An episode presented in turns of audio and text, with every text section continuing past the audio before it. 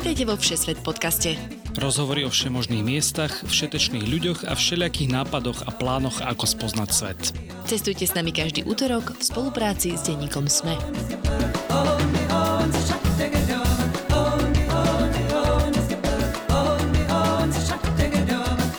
Ahojte posluchačky a poslucháči Všesvet podcastu. Počúvate ďalšiu už v poradí 16. epizódu 10. série nášho cestovateľského podcastu. Ja som Tina Paholík Hamárová a v tejto časti snáď zbúrame mýty o jednej z najhustejšie obývaných, relatívne chudobných krajín sveta. O Bangladeši som sa rozprávala s manželmi Lenkou a Davidom Haringovcami, ktorí sú na cestách už vyše 11 mesiacov, pričom prešli 19 krajín a aktuálne sa z Ázie presunuli do Afriky. Na Bangladeš ale spomínajú s láskou a podľa nich je určite neobjavenou perlou juhovýchodnej Ázie. Nekonečné čajové plantáže, milí všade nápomocní ľudia, farebné cyklorikše, plába po delte Gangi či kmeň, v ktorom vládne matriarchát. Toto všetko boli pre nich top zážitky z krajiny Bengalského zálivu a viac o nich už môžete počúvať v novej časti Všesvet podcastu.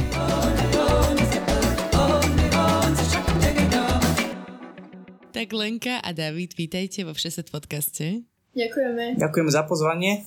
No, Vás už naši posluchači mohli v tejto sérii počuť. A to bolo konkrétne v epizóde o indonéskom kmeni Mentawai, kde si vlastne sprostredkovali svoj zážitok e, z tohto ostrova a ako ste tam vycestovali a čo všetko ste tam pojedli, aké larvy a, a všelijaké takéto veci.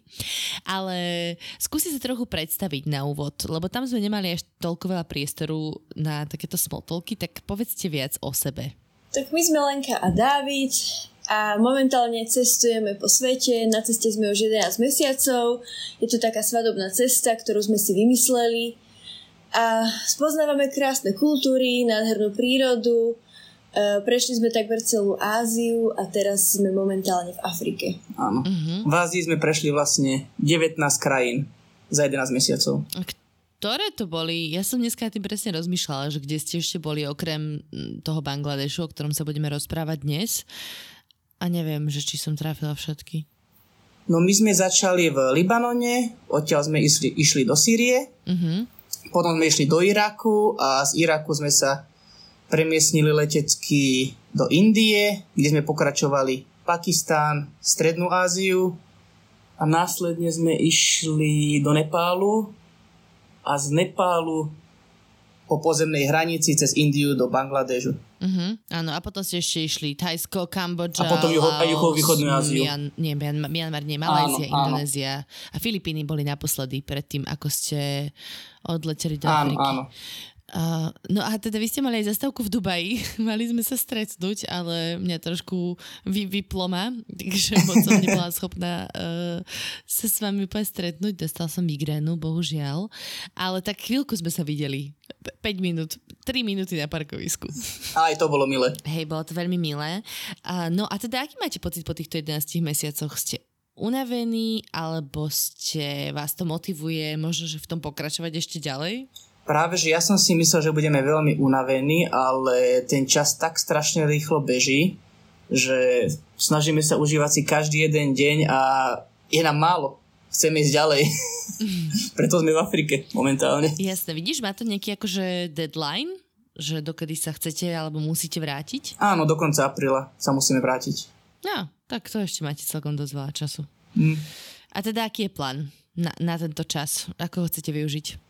No, chceme ísť z Ugandy do Juhafrickej republiky po pozemnej hranici, takže to nás čaká 8 krajín. Uh-huh. Takže pôjdeme z Ugandy do Tanzánie, Malawi, Zambia, Zimbabwe, Botswana, Namibia, Juhafrická republika. A ukončíme to v Kapskom meste.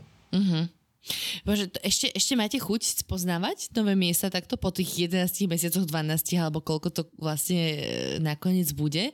Že či máte stále takúto motiváciu prísť niekde a urobiť si ten zoznam, toto, toto, toto, toto idem vidieť a čo všetko je najlepšie vidieť v tej krajine a, a tak. Ako, Či vás to stále toto baví? Ako moc ma to nebaví mňa osobne, hlavne tie malinké rozhodnutia, napríklad do ktorej reštaurácie ísť a tak podobne, ale celkovo môže byť. Stále si to užívame, tá každá krajina je jedinečná, Áno. sú tam iné miesta, ktoré treba navštíviť a teraz sa snažíme užiť si niektoré miesta troška viac, že nejdeme na úplne každú jednu vec, čo sa dá v každej krajine robiť, ale skôr si vyberáme podľa nášho záujmu, že mm-hmm. na čo máme chuť, alebo čo nám odporúčili iní cestovatelia. Uh, takže niekedy niektoré veci aj vynechávame, ale skôr ide o ten pocit, že užiť si to a preskúmať to tak do hĺbky. Uh-huh. Lebo ja si úplne pamätám, tak my sme akože neťahali až tak, takúto dlhú šnúru, ale tak dajme tomu, že sme na ceste pol roka. Ja som ten posledný mesiac akože už dosť tak stratila záujem sa pozerať na inú stupu a takúto nejakú mešitku, alebo už neviem, kde sme zrovna cestovali, ale že ma to dosť prestalo zaujímať. Áno, akože keď sú tie pamiatky podobné v tých krajinách, eh, tak eh, sa ich snažíme už potom aj vynechávať, lebo ako hovoríš, vidieť 10 eh, podobných mešít, ako tak... No, ako napríklad v Indii v každom jednom meste je hrad. Uh-huh. Tie sme napríklad vynechávali. Uh-huh. No, takže preto robíme tie rozhodnutia, že niektoré miesta vynecháme a skôr sústredíme na, na tú kultúru alebo na jedlo alebo podobne. No a snažíme sa vyhybať tým malinkým rozhodnutiam, ktoré musíme dennodenne robiť. Takže napríklad, keď nám nejaké reštaurácii chutí a sme na jednom mieste 3 dní, tak nevymýšľame, nešpekulujeme, nechoďme do iných reštaurácií, ideme stále do tej istej, ktorú máme overenú a tak v podstate šetríme energiu na tieto mini rozhodnutia a užijeme si to viac. Mm-hmm. To je dobrá stratégia. Myslím si, že to môže fungovať presne v takomto dlhodobom cestovaní. No a teda prejdeme do Bangladešu. Tak ako to, že sa Bangladeš objavil na vašom zozname? Že nie je to úplne taká štandardná destinácia, aj keď viacero ľudí chodí na takúto okruh juhovýchodnou Áziou, nazvime to tak. No mali sme ho v podstate po ceste. My sme vlastne išli do Bangladežu cez pozemnú hranicu z Indie. Išli sme z mesta Kalkata a tam sme si vybavili víza pri príchode za nejakých 54 dolárov a sme ďalej pokračovali do hlavného mesta Daka. No a nás v podstate bavia takéto krajiny, ktoré nie sú také easy peasy, ako sa hovorí, a kde nás možno čaká aj nejaká výzva, či už komunikačná alebo logistická. Jasné. A čo teda bola najväčšia výzva v Bangladeši pre vás? Uf, pre mňa strava asi. Súhlasím. Mm-hmm. K tomu sa asi dostaneme, ale v Bangladeži bola stráva meso, meso a meso. A rýža, mhm. každý A rýža. Deň. Každý jeden deň na ranejky, mm-hmm. na mhm. obed aj na večeru. Takže tam sme dostrpeli tou stravou. Ale čo sme boli veľmi prekvapení, tak e, logistika bola úplne vymakaná. Také mm. krásne autobusy, aké tam mali, na tie doteraz spomíname. Súhlasíme. A to už máte s čím porovnávať teda? To áno, Bangladeš ako infraštruktúrou veľmi milo prekvapil. Pár parádne cesty, autobusy, výborné, klimatizované, veľmi boli spokojní aj vlaky. Wow super boli. OK, tak to je, to je veľmi zaujímavé pozorovanie, toto by som asi vybrala ako posledné a práve sa akože aj budem pýtať na to, že ako je to tam, ja neviem, s chudobou a možno čistotou. Ja, mám taký nejakú veľmi podľa mňa zaškatulkovanú predstavu o Bangladeši, že je to ako India, ale horšie. Akože tak si to predstavujem. Áno, ako je to pravda, že napríklad na ulici v Dake vidno ľudí, ktorí žobrú alebo ktorí majú nejaké zdravotné znevýhodnenie a ich tam podstatne viac ako v Indii alebo v Nepále. A aj keď sa človek pozrie, ako sú odetí, tak vidno, že je tam väčšia chudoba v podstate. Mm-hmm keď porovnáme napríklad staré mesto v Dake, ako vyzerá s nejakými inými mestami v Indii, tak samozrejme, že Daka nie je taká rozvinutá. Aj tie obchodíky alebo domy, kde bývajú reštaurácie, sú také chudobnejšie. A veľmi je to preľudnené. Mm-hmm. Dnešnej epizóde ďakujeme všetkým našim Patreonom a Patreonkám, najmä našim ambasádorom Radovanovi, Ivanovi, Michalovi z Jankou, Vierke, Michalovi, Mariane, Majke a Andrejovi. Ste naša veľká motivácia pokračovať ďalej vo Všeset podcaste a šíriť príbehy o cestovaní po svete každý útorok do sveta. Ak sa aj vy chcete stať našimi ambasádormi, skočte na stránku patreon.com a hľadajte Všesvet podcast. No, tak poďme do toho. Ideme postupne zastávka po zastávke. Vy ste tam koľko strávili celkovo v Bangladeši? Mesiac? Tri týždne. OK. Myslíte, že to stačilo? nestačilo. Nevideli sme všetko, čo sme chceli. Ale hlavne neboli sme tam ani v sezóne. Mm-hmm. To je kedy? My sme tam boli ešte cez monzunovú sezónu. Mm-hmm. My sme tam boli v júni, júli. Áno, vtedy je monzunová sezóna, takže vtedy je, je tam vlastne najväčšia delta rieky na svete a okolie tej delty rieky je zaplavené, takže tam sa nám nepodarilo ísť. Mm-hmm. To je mm, Indus či Ganga? Čo to tam deltí? Ganga. Ganga. Jasné. Takže júl, jún, alebo teda tieto letné mesiace sú asi úplne dobré na cestovanie. A kedy je potom tá dobrá sezóna na vycestovanie? Absolútne netuším. Musíme si si na internete. Dobre, nevadí. E, Zíti na internete, proste jún, júl e, nie je až taký dobrý. Dobre, ale poďme do hlavného mesta Daka. Už ste tak naznačili, že je to ozaj akože preľudnené, predpokladám, že to bude žiť niekoľko miliónov ľudí, ale čo ma zaujalo viacej, tak vraj je to mesto 800 tisíc rikší. Áno, presne Čo tak. tie bicyklové rikše? O bicyklových mestách sa hlavne hovorí ako Kodáň alebo Amsterdam, ale nikto nespomenie napríklad Daku. Tam, keď človek príde, to je bicykel na bicyklovi a zo všade počujete iba crnk, crnk, crnk, crnk, nič iné a na druhý deň sa vám už o to sníva. A všetci sa prepravujú hlavne týmito rikšami. Tam akože tuk-tuky sú, ale tie nie sú až také populárne. A sú tam obrovské zápchy v tom, v tom meste. Hm. Akože cyklozápchy, hej? Áno, cyklozápky, aj e, autobusy, auta, všetko. Všetko dokopy tam je. Je to jeden veľký chaos. E, Ako sa vám tam šoferovalo? Teda ak ste šoferovali niečo, nejaký dopravný prostriedok, bicykel? My sme to max- my sme maximálne šoferovali bicykel na vidieku a to bolo v pohode. V Dake by sme sa neodvážili na- nasadnúť za nič. To veľmi nebezpečné by bolo. Uh-huh. A ako ste sa presúvali? Že vedeli si zobrať tú rikšu? Určite dá sa, vysvetlíte šoferovi rukami, nohami, kam sa chcete dostať, alebo mu poviete nejakú časť mesta a on vás tam v podstate zavezie. Uh, Google mapy mu netreba ukazovať, pretože oni tomu moc nerozumejú, ale, ale oni vás radi prevezú. Áno, je to celkom zážitok ísť s tou rikšou cez celé mesto. Ako trvá to troška dlhšie, je to dosť nepohodlné, ale je to obrovský zážitok jednoznačne. Sem tam sa drgnú, potom na seba kričia, takže je to vtipné troška pozorovať. Nemali ste žiadnu nehodu?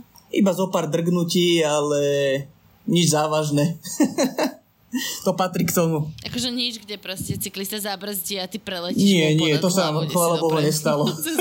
Oni idú takým vychádzkovým tempom, že človek stíha aj pozorovať, takže aj pri drgnutí to je iba také, taká maličkosť. Chápem.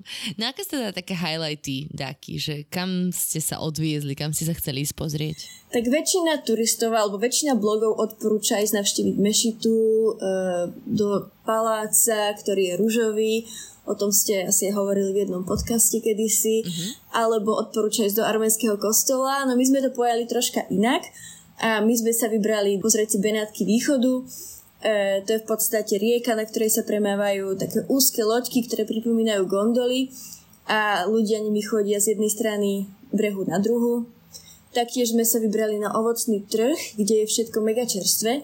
Tam každé ráno prídu lode z vidieku, kde sa potom to ovocie triedi, pripravuje a predáva sa. Funguje to na báze ako keby aukcie. Takže si predstav, v takej starej budove v Dake sú dve, tri poschodia, kde sú iba trhy, kde majú banány, manga, dračie ovoci, ananásy, všetko, čo si zmyslíš, je to tam čerstvé, ľudia ráno prídu a teraz sa snažia kúpiť nejaké to ovocie, ich tam 10 v jednej miestnosti, hadajú sa o to. Oni chcú predať čo najviac, no a musíme povedať, že vlastne v Bangladeži sme mali aj to najčkutnejšie, naj, najčerstvejšie ovocie počas našej cesty. Mm-hmm. Veľmi chutné manga, veľmi chutné ananásy, veľmi šťavnaté, lacné, perfektné. Ale museli ste si to vyhádať, hej? Aby ste dostali nejaké Áno, ako snažia sa, keď vidia turistu, jasno, že chcú predať za čo najviac, ale tak dá sa pekne zjednať. Mhm. Ale keď to porovnáme s Indiou, ja si myslím, že sú viac úprimnejší v Bangladeži. Áno, súhlasím. Chápem, že nemusíš až tak strašne s nimi vyjednávať. Nech, nechcú tak Áno. šmeliť. Áno, nie je to až také tragické, jak v Indii. Aha, áno. Inak ja keď si predstavím taký, že tradičný bangladežský trh, tak mi asi nepríde na um hneď, že čerstvé ovocie, e, vlastne vôbec mi takéto niečo nepríde na um. Skôr si predstavím nejaké oblečenie, lebo tak tým je známy Bangladeš. Áno, aj tam bolo tiež strašne veľa trhov s oblečením a ja som si vlastne aj na jednom z tých trhov vymenil celý svoj šatník, pretože trička a rôzne iné veci tam boli veľmi lacné, tak som to využil. V podstate tam predávajú také vyradené značkové veci, ktoré majú nejakú chybičku krásy za lacné peniaze, ale taktiež aj lokálni si tam kupujú rôzne látky, to je v takých tenučkých uličkách z obidvoch strán e, obchody s látkami, kde medzi sebou kričia, prehadzujú si niečo, nosia to na hlave, nosia to na fúriku. No tam tiež sme sa dali na kraj a pozorovali sme tento chaos na ulici, ako vlastne lokálni, mm-hmm. lokálni žijú. Presne, tak to stačí len na kraj cesty, pozerať sa 10 minút a to je lepšie ako televízor. áno, people watching, to je moja obľúbená dis- disciplína, úplne hoci kde na svete. Áno, áno. Aj v Bratislave na ulici to robím dosť často ináč. No, my sme tú, tú epizódu, čo si spomínala, tak to sme natáčali s našim posluchačom Michalom. Bola presne o Bangladeši, on sa tam vtedy dostal do rodiny textilného magnáta a bol sa pozrieť v rôznych tých fabrikách, tak si to určite vypočujte, je to e, zaujímavé rozprávanie, rozprávali sme sa aj o tom, ako tam funguje fair trade a bangladešská pracovná sila. No, ale teda k tým pádom sa presuňme z Daky niekam ďalej. Um, poďme na čajové plantáže. Vy ste mi písali, že čajové plantáže sú tam na každom rohu. Ja som ale mala pocit, že čajové plantáže sú niekde vždy tak vo vyšších polohách a ten Bangladeš je celkom taký akože taká rovina, nie? Rovina a bažina. V severnej časti je veľa týchto plantáží. My sme sa presunuli z Daky do Siletu autobusom No a Sílet je vlastne známy svojimi čajovými plantážami. Ich tam neskutočné množstvo, No a vlastne aj väčšina tých ľudí, ktorí žijú v tom mestečku, pracujú na tých plantážach. Tak, v podstate Bangladeš tvorí iba 3% celosvetovej výroby čaju, mm-hmm. ale tento priemysel v krajine zamestnáva 4 milióny ľudí, takže tam je veľmi, veľmi dôležitý. No a tí ľudia, ktorí pracujú na plantážach, majú takú mini dedinku alebo osadu hneď vedľa boli sme sa tam pozrieť, zobral nás tam náš sprievodca z tejto čajovej plantáže, ktorú sme navštívili a ukázal nám, ako žijú.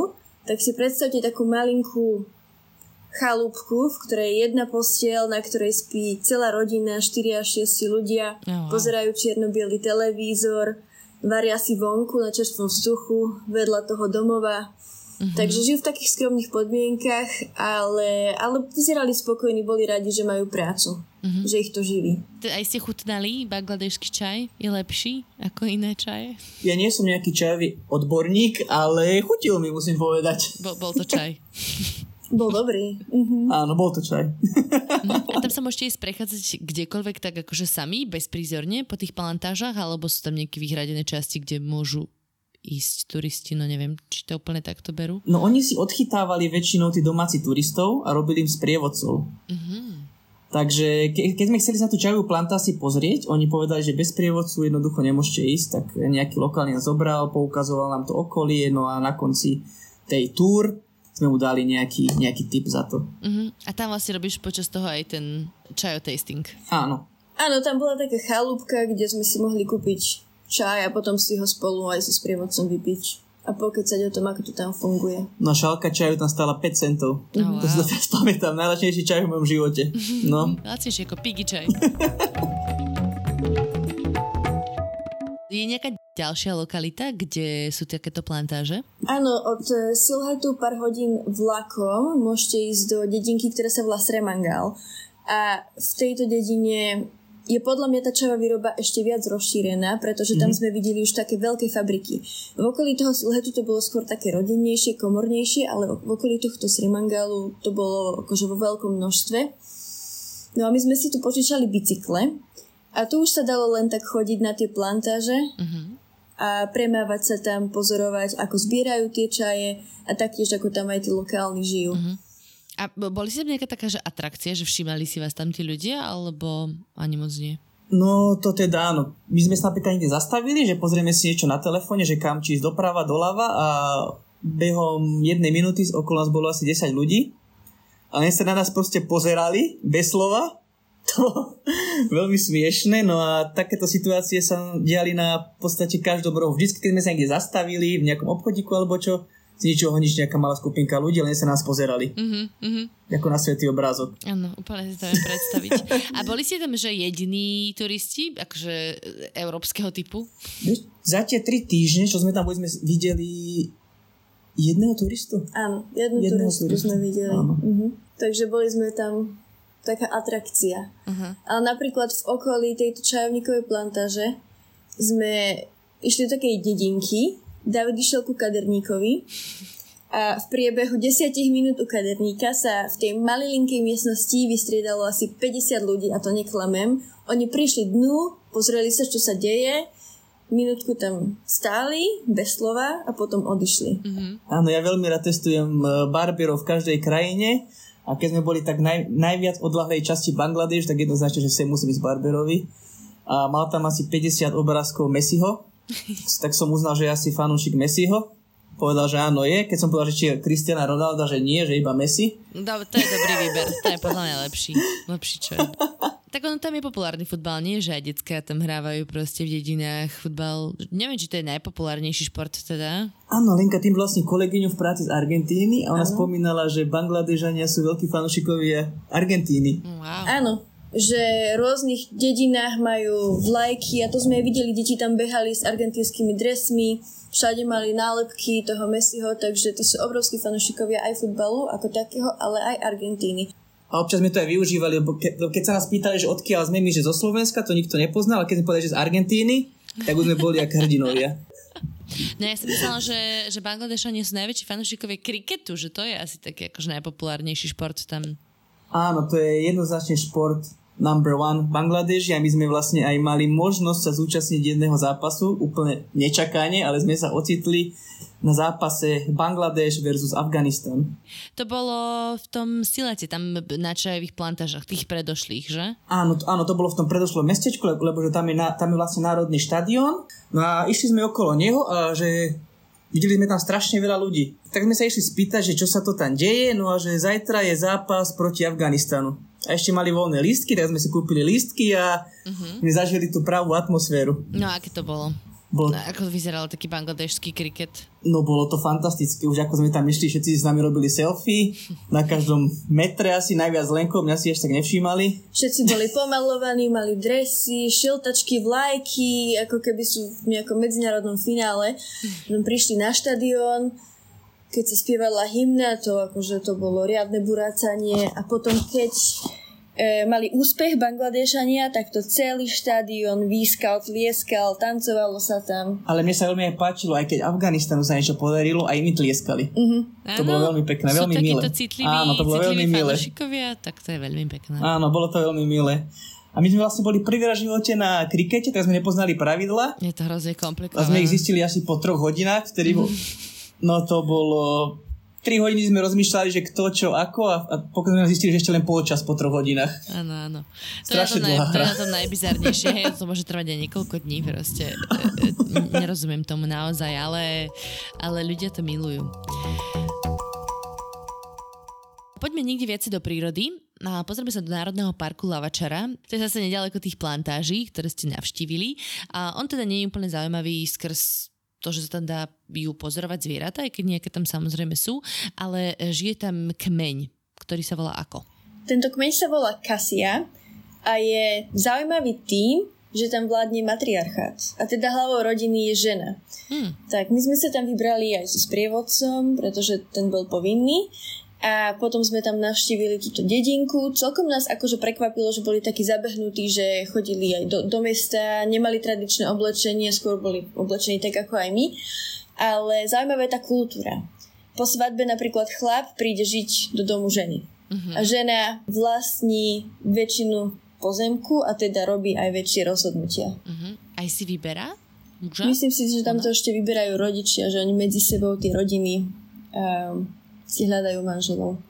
No a uh, oni akože majú nejaké iné náboženstvo, ma celkom zaujíma, že mm, tak Bangladeš je prevažne moslimská krajina. To náboženstvo nie je úplne matriarchálne, takže či sa toto nebije, alebo že či majú nejak, vyznávajú nejaké iné náboženstvo? V tomto národnom parku boli kresťania. Uh-huh. Áno, kedy si sem prišli misionári, a títo obyvateľia sa prekonvertovali potom na kresťanstvo a to uznávajú aj doteraz. My sme tam boli v nedelu akurát mali omšu, spievali tam tak nádherne. Uh-huh. A to bola akurát nedela, kedy mali ženy svoj deň a teda aj sa varilo podľa ich želaní a aj sa všetci stretávali. Áno, bolo to veľmi pekné a milé. To bolo také krásne. Uh-huh. To je veľmi inšpiratívne, lebo ani nepovedala by som, že kresťanstvo je zase taká matriarchálna spoločnosť. Takže pekné. A čo ste tam teda robili? Že či ste mali s nimi nejaké aktivity alebo proste iba ste ich išli navštíviť? Iba sme ich prišli navštíviť a ten sprievodca nám vlastne vysvetloval, ako to tam funguje. A vtedy nás zastihol jeden veľký lejak, tak nás jedna rodinka prichylila ku ním domov a nám ukázali vlastne, kde majú kuchyňu, ako spia, ako žijú a samozrejme, že tam mali aj televízor pustený s Bollywoodom indickým. také komické. Mm-hmm. Takže to bol taký kontrast, že žijú uprostred džungle, uprostred lesa, ale ten život je taký ako keby modernejší, Áno. že už sa prispôsobujú aj na 21. storočie, že už to nie je také, ako to bolo pred desiatimi rokmi. To je to, čo nám aj sprievodca povedal, že Mhm. už sa to pomaly vytráca, táto, táto kultúra tohto kmeňa. Jasné. Navštívali ste aj nejaký ďalší národný park? Tento park nebol jediný, ktorý sme navštívili. Navštívili sme aj Ratargu Swamp Forest, ktorý je v podstate les, ktorý leží v močiare so zaujímavými stromovými formáciami a je to jeden z mála sladkovodných močiarných lesov na svete. No a my keď sme tam boli počas obdobia dažďov, tak to bolo vlastne na kompletku zaplavené. Keď sme chceli ísť na túr, tak sme si museli zobrať loďku a keďže videli, že sme turisti, tak cena bola dosť veľká a nedovolili, na, nedovolili nám ani ísť s domácimi, takže museli sme si zaplatiť sami za tú loďku a tá cena bola tuším, že 10 krát viac jak domáci. Uh-huh. Uh-huh. No, tak sa stáva, ale asi to nebolo, že stovky eur. Vieš čo, neviem, či to nebolo 50 eur Na hodinu. na hodinu.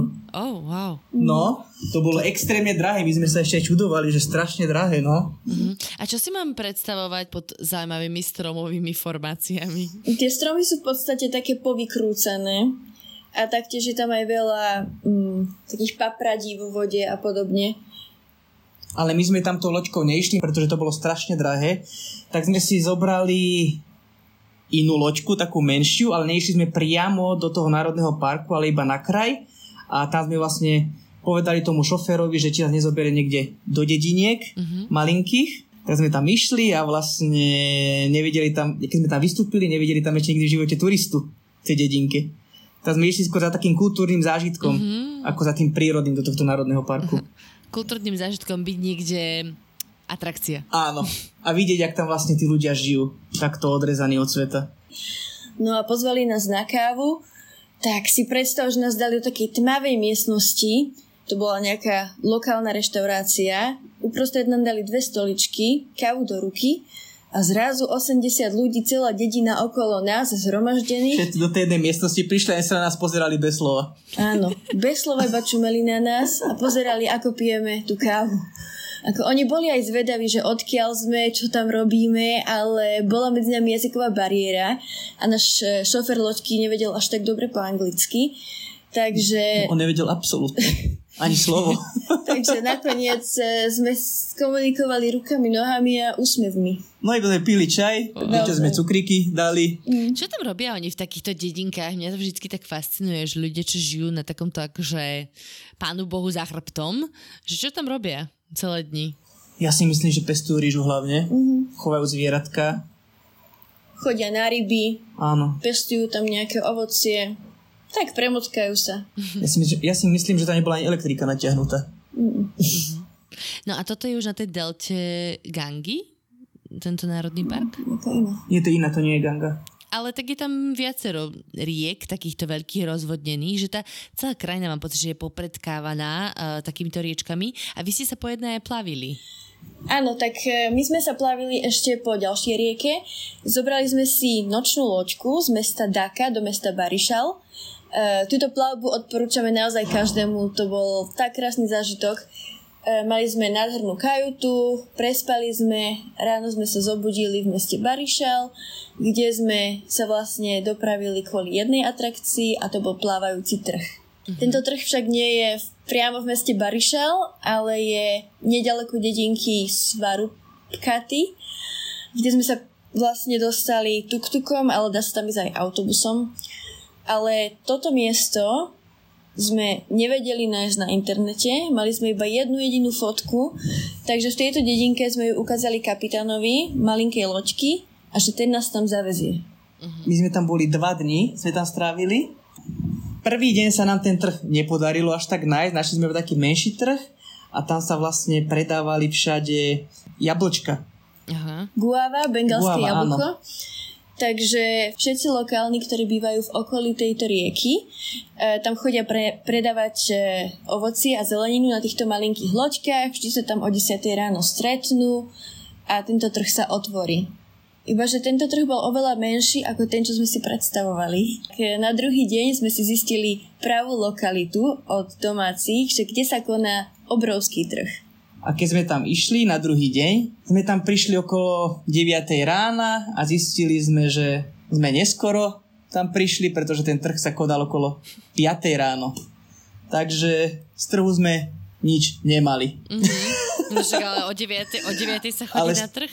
To ani na starých slovenských dedinách tak nebolo isto. No, to je pravda. My sme to mali z mestečka Barišal k tomu trhu asi dokopy aj dve hodiny cesty. Uh-huh. Uh-huh. Takže to by sme museli stávať e, strašne skoro a samozrejme v tej dedinke nebolo asi žiadne ubytovanie, tak sme sa museli dopraviť naspäť do Barišalu.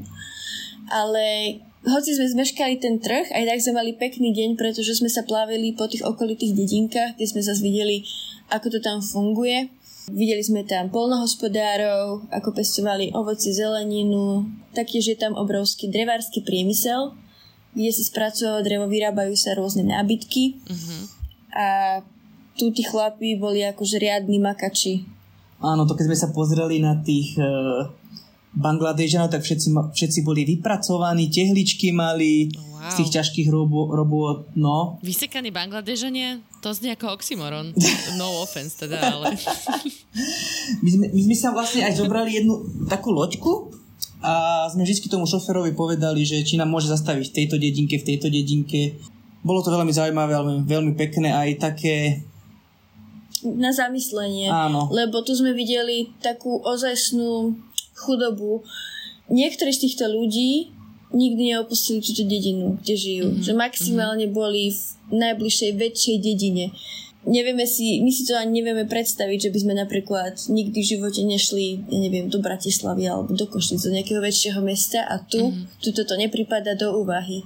Taktiež aj nemocnica, napríklad nemocnica bola odtiaľ vzdialená, ja neviem, hodinu minimálne. Takže tam bolo vidieť tú, tú právu chudobu a vtedy sme si tak asi najviac uvedomili, že akom štádiu je Bangladeš a taký... A máme, že aký máme šťastie, kde sme sa narodili a hlavne aj tí ľudia boli veľmi, veľmi milí a veľmi pohostinní. Za, za tie tri týždne, čo sme tam boli, ani jedna zlá skúsenosť. Mm-hmm. Vidíš, vy spomínate teda mužov so, six, so sixpackmi a stretli si sa aj so ženami, že či si ako prichádzali aj so ženami do kontaktu? Veľmi minimálne by som povedal. Väčšinou všade boli chlapi po uliciach, ženy tak v, v obchodíkoch, mm-hmm. áno. Čo sú asi skôr doma áno, oni, oni asi s deťmi. deťmi. Je to predsa moslimská krajina, tak je to v kultúre, by som tak povedal. Ale chcem sa ešte vrátiť k tej plavbe. Uh, vy ste spomínali teda, že ste šli veľkou loďou, kde ste mali kajutu. To je nejaký taký štandardný spôsob, ako sa tam ľudia premávajú, ako presúvajú medzi mestami? Áno, v Dake je jeden obrovský prístav. Je to ako keby nejaká autobusová zastávka a tam vidíte, že do akého mesta chcete ísť a si zoberiete loďku. Uh-huh. A ten listok si stačí kúpiť v deň odchodu, pretože napríklad do Barišalu išli asi 3 lode v ten istý čas. Takže je jednoduché získať tento lístok. A ako dlho to trvá? Táto loď eh, vyštartovala o 9. večer a v Barišale sme boli okolo 5. ráno. Uh-huh. Takže celú noc v podstate sa tam viete prespať. A bolo to veľmi pohodlné. No, to som chcela, že to je pohodlné. Aj, aj v období monzunov, kedy si predstavím, že tam musel byť na teplo a vlhko? Bolo tam teplo a vlhko, ale v kajute sme mali klímu alebo ventilátor minimálne. Áno, my sme si vlastne kúpili lístok s kajutou a tam bola klíma a vy si môžete kúpiť aj ten lokálny lístok najlasnejší a to je vlastne taký obrovský, obrovský otvorený priestor, kde len ľudia ležia na zemi, na, zemi. na žinienke. Uh-huh. A to ste si už netrúfli asi. Nie, pretože aj ten lístok z to nebol absolútne drahý. Jasne. Stalo to okolo 10 dolárov na celú noc. Áno, 10 dolárov za kajutu. Aha, super. No, zastavíme sa ešte na jednej destinácii a to je tradičná dovolenková destinácia pre Bangladešanov. A teda ideme na pláž v Bangladežsku. Vraj ročne navštíví toto miesto až 17% z populácie. Ako sa volá tá najznámejšia pláž? Táto pláž sa volá Cox Bazar a keď sme iba vkročili do Bangladežu a stretli sme nejakého človeka, ktorý vedel po anglicky, v momente sa nás opýtal, idete na Cox Bazar? Tam musíte ísť. To je najlepšie miesto, ktoré sa dá navštíviť v Bangladeži. Tak sme sa tam dopravili a ak sme prišli na tú pláž, tak bola mega preplnená. Ale akože tisícky ľudí na To sa nedá ani opísať Kilometry slovami. To, tak, tak na, napratanú pláž sme ešte v živote nevideli. A bola to pekná, pekná pláž, alebo skôr taká kamienková, neviem aká, no. Bola to Tmavá, čierna, špinavá. piesková pláž, ale voda bola veľmi rozbúrená a taká tmavá až do hneda.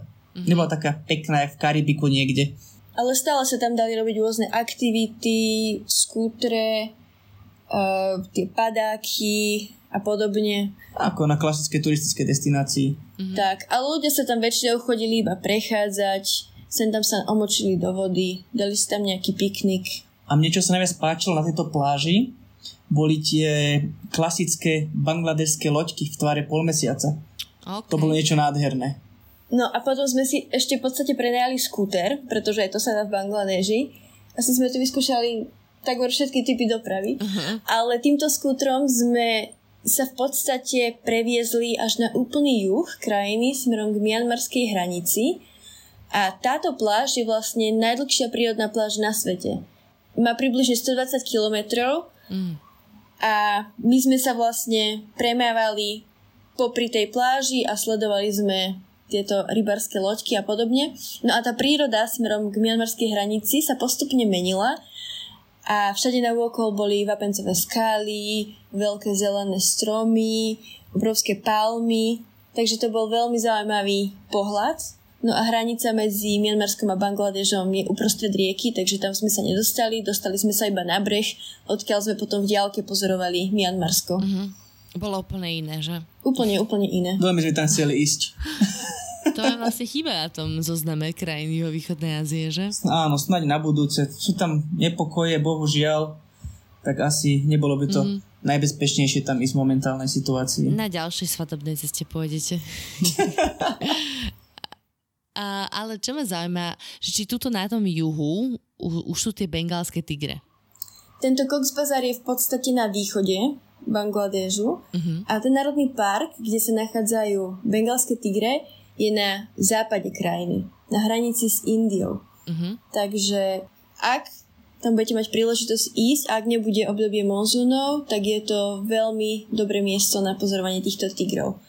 A taktiež aj krásnych riek a Del- delty delty. riek. Uh-huh. A vy ste tam teda nemohli ísť práve kvôli tomu počasiu, hej? Že ináč by ste asi išli. Áno, aj domáci nám povedali, že momentálne to tam je celé zaplavené, že neoplatí sa nám tam ísť, tak na budúce, keď pôjdeme do Bangladežu, toto miesto musíme navštíviť, lebo veľmi si to všetci vychvalujú. A viete náhodou, že aká je úspešnosť videnia bengálskeho tigra? To nevieme povedať, aká je úspešnosť presná, ale je veľká šanca ho vidieť, ak tam, ak tam pôjdete. Mhm. Možno, že, možno, že dajme tomu, že 50 na 50 to môže byť. No, tak to je dosť dobré. Lebo vieš, keby žilo 5 tigrov na ja neviem, 2000 km štvorcových, tak šanca je dosť malá. Mhm, mhm. Predsa sú vo voľnej prírode, tak to vždycky vabank. Na záver sa už budem pýtať len také akože praktické otázky pre cestovateľov. Myslím si, že opäť raz veľa našich posluchačov, posluchačiek zaujíma bezpečnosť v Bangladeši. Naznačili ste tam, že je tam celkom prehlbujúca sa chudoba a tak ako ste to vnímali vy? Ja osobne, teda my osobne sme sa cítili veľmi bezpečne počas celých troch týždňov a hovorím, ľudia boli veľmi priateľskí, veľmi otvorení, nápomocní, mm-hmm. ani raz sme nemali nejakú zlú skúsenosť. A čo sa týka nejakej, že nechcem to takto generalizovať, nemám to rada, ale že čistota, hygiena a tak. Tak ulice samozrejme neboli najčistejšie, aj keď videli sme aj špinavšie miesta, musím priznať, v Indii. Ale čo sa týka napríklad reštaurácií, tak tie si myslím, že boli celkom čisté. A taktiež aj čašníci nám dávali 5 hviezdičkový servis. To sme nikde inde počas našej cesty nezažili. Uh-huh. Ešte len nás videli, hneď utierali pred nami stoly, obklopili nás Stoličku odsunuli, všetko. Dali nám meničko, keď sme jedli, tak sa pozerali, či nám chutí, či nám niečo nechýba, či nám je dolejú vodu. Naozaj boli veľmi pozorní a snažili sa, aby sme mali ten komfort. A takisto aj na hoteloch. Hotely nás veľmi prekvapili. Áno. Tie boli veľmi čisté. Ako sem tam sa objavil nejaký chrobák alebo pavúk, ale no, s tým treba rátať. Mne sa raz objavil chrust na hlave v jednom z hotelov. Som spala, že čo to po mne lieta, to bol, to bol chrustik. tie sú neškodné. To Ale inak boli tieto ubytovanie tiež celkom čistotné. Mm, myslím, že sme zažili na ceste aj horšie. Jasné. A to ste si hľadali na Bookingu, alebo teda v štandardných vyhľadávacích e, portáloch? Vieš, že keď tam ten turizmus nie je taký rozvinutý, že či je to jednoduchšie online alebo osobne. Áno, vo veľkých mestách sme išli cez Booking, uh-huh. ale napríklad v Barišali, tam na Bookingu bol iba jeden hotel a bol, že 150 eur noc. Tak sme, keď sme tam prišli, sme hľadali osobne na mieste nejaký hotel uh-huh. A sme našli lacný a pekný. Uh-huh. No a teda ceny sú aké? Lebo tak naznačili ste, že tam jedna loďka 50 eur, ale zároveň šalka čaju za 5 centov. Priemerná cena v reštaurácii bola okolo 2-3 eur, dajme tomu, aj s drinkom už. A keďže my sme na takej dlhodobej ceste, tak e, my sa vyhýbame tým turistrepom, by som nazval, turistickým reštauráciám a tak a snažíme sa chodiť len do tých lokálnych. Jasné. A tak ušetriť. A čo sa týka ubytovania, sme platili priemerne na jednu noc 15 až 20 eur maximálne. Za dvoch. Áno, za dvoch, za izbu. OK. A, no a ešte doprava, už ste nám začali klimatizované autobusy, um, išli ste vlakom, loďou, tak uh, tieto všetky dopravné prostriedky ste si bukovali priamo na mieste, že ste prišli na stanicu a tam to vybavili? Áno, vo väčšine prípadov sme riešili dopravu priamo na mieste, hlavne čo sa týka autobusov a loďky, ale vlaky by sme odporúčali rezervovať vopred.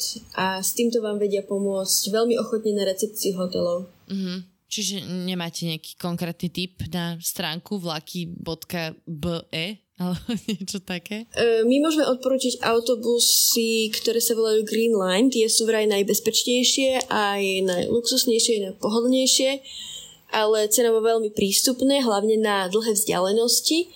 A čo sa týka vlaku, tak sme si to objednávali cez stránku, ktorá sa volá etiket.karelve.go Bangladeš. No Oficiálna... proste dáš, dáš do Google, že stránka. vlaky Bangladeš. Áno, áno. Takže čo sa týka vlakov, to sme si objednávali cez oficiálnu stránku, ktorú si vygooglíte. A taktiež aj na hoteli vedia pomôcť. Dokonca niekedy aj zaplatiť, lebo mne napríklad nechcelo brať moju kartu, takže mi to na hoteli aj vybavili. Jasné. No a teda ešte prejdeme k tomu jedlu, ktoré ste hovorili, že asi bol taký jediný mínus z Bangladežu. Tak čo sú tradičné bangladežské dobroty? Keďže Bangladeš na obrovskej rieke, tak jasné, že všade sú rýžové polia. Tak každý deň sme mali na raňajky, na obed aj na večeru kuracie meso s rýžou. to bolo asi v každej reštaurácii skoro. Takže toho sme sa prejedli veľmi.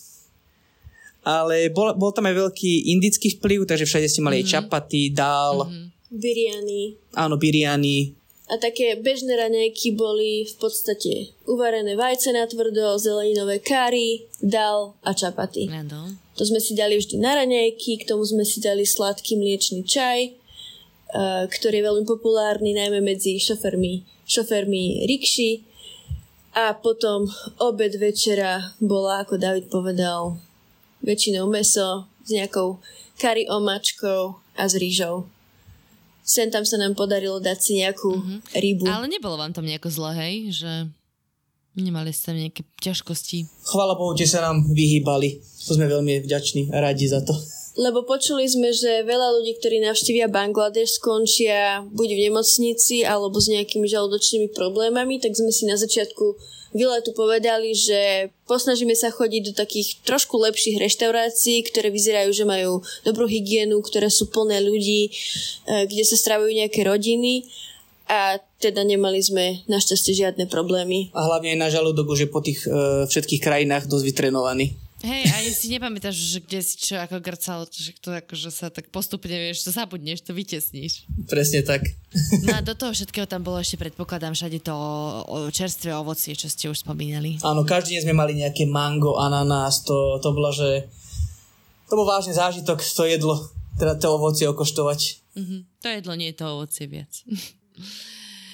No, dobre, priatelia. A, tak mám už len poslednú otázku na vás. že Čo bol taký najväčší highlight pre vás za, za Bangladeš? Môžete kľudne zvlášť odpovedať. Že David za teba, Lenka za teba. Tak pre mňa najväčší highlight boli ľudia, priateľskí, srandovní, napomocní a veľmi som si užil ten kriket. Hej, hej, kriket. Ja súhlasím s Davidom Ale pre mňa najväčší highlight alebo aj prekvapenie bola tá zeleň. Mm-hmm. Všade na okolo vás bolo všetko zelené, či palmové stromy, či tie čajové plantáže. To ma akože veľmi prekvapilo. To som v tejto krajine nečakala. Takú nádhernú prírodu. Super. No tak uh, môžem len odporúčať návštevu. Ja teda veľmi rada by som sa tam išla uh, pozrieť aj sama. A, a teda na konci ešte prosím spomente, že kde by vás naši posluchači, posluchačky mohli sledovať, lebo vy uh, samozrejme blogujete, robíte Instagram, robíte YouTube, tak kde by vás mohli nájsť? Tak môžete nás nájsť na Instagrame ako Harovci a taktiež sa snažíme trikrát týždenne vydať vlog z našich ciest, zatiaľ sa nám to darí na YouTube, taktiež Harovci tak tam si môžete aj pozrieť nejaké videá z Bangladežu a z iných destinácií. Áno, krásne videá točíte z dronov a aj akože z rôznych iných kamier, takže určite odporúčam. A uh, môžu tam vlastne ľudia teraz sledovať aj vašu cestu po Afrike, čo si myslím, že bude veľmi zábavné dobrodružstvo, už sa teraz teším na to a teda dúfam, že vám to všetko dobre dopadne a mm, myslím si, že vás môžu ľudia, že vás budú ľudia počuť aj v nejakej ďalšej epizóde, lebo máte určite o čom hovoriť. Ďakujeme veľmi pekne a tešíme sa. Ďakujeme krásne. Určite sa tešíme na ďalšiu epizódu. Ďakujem pekne, držte sa a samozrejme, ak by ste mali nejaké dodatočné otázky, tak kľudne im píšte priamo na sociálne siete alebo píšte na naše sociálne siete Všesvet podcastov. Nájdete nás na Instagrame, na Facebooku, môžete nám písať maily. Ak by ste nás chceli podporiť, tak nás nájdete ako Všesvet podcast aj na Patreone. To je všetko a počujeme sa budúci útorok. Ahojte, do počutia. Ahojte.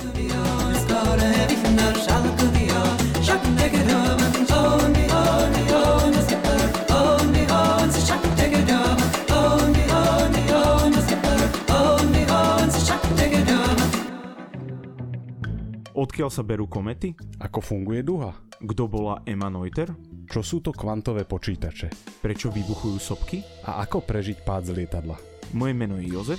Moje je Samuel a spolu robíme vedátorský podcast, kde hľadáme odpovede na takéto otázky. Epizóda vychádza každý týždeň a nájdete nás vo všetkých podcastových platformách a na stránke sme.sk.